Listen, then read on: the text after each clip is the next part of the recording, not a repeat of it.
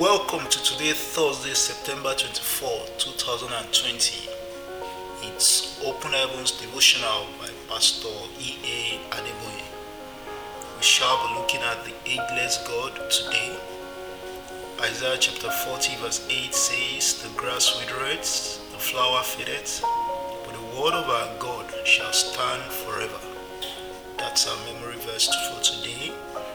I read Hebrews chapter 1, verse 10 to 12 as our Bible text.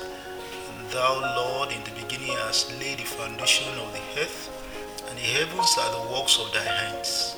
They shall perish, but thou remainest, and they all shall wax old as doth a garment, and as a vesture shalt thou fold them up, and they shall be changed, but thou art the same, and thy years shall not. Unlike everything and everyone else that grows old with age, God is the same forever. He doesn't age.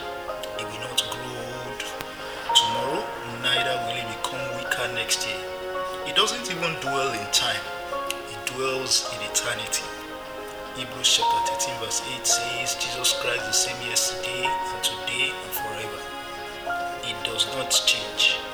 Though Jesus came into this world through the Virgin Mary about 2000 years after Abraham was born, yet he said in 1 John chapter 8 verse 58, Verily, verily I say unto you, before Abraham was, I am. He laid the foundation of the world and made the heavens. This means he has been in existence before earth, and the heavens were created and will still be after everything and everyone is gone. Psalm 102, verse 25 to 27. The never changing God, nature of God gives us the assurance that all His promises concerning us are yea and amen. It doesn't matter how long ago God made a promise to you, just hold on unto it. He will bring it to pass. For a long time, after I became the general overseer of the RCCG, I continued to remember the promises God had made to me. One of them mighty end time army in the Redeemed Christian Church of God. At the time, anyone could have doubted the fulfillment of that dream because the church was not growing. Thank God I held on to the promises. Today, they are being fulfilled one after the other. Hold on to God's word concerning you. It may appear time is running out, but never give room to doubt. It will not tarry. Time is not yours.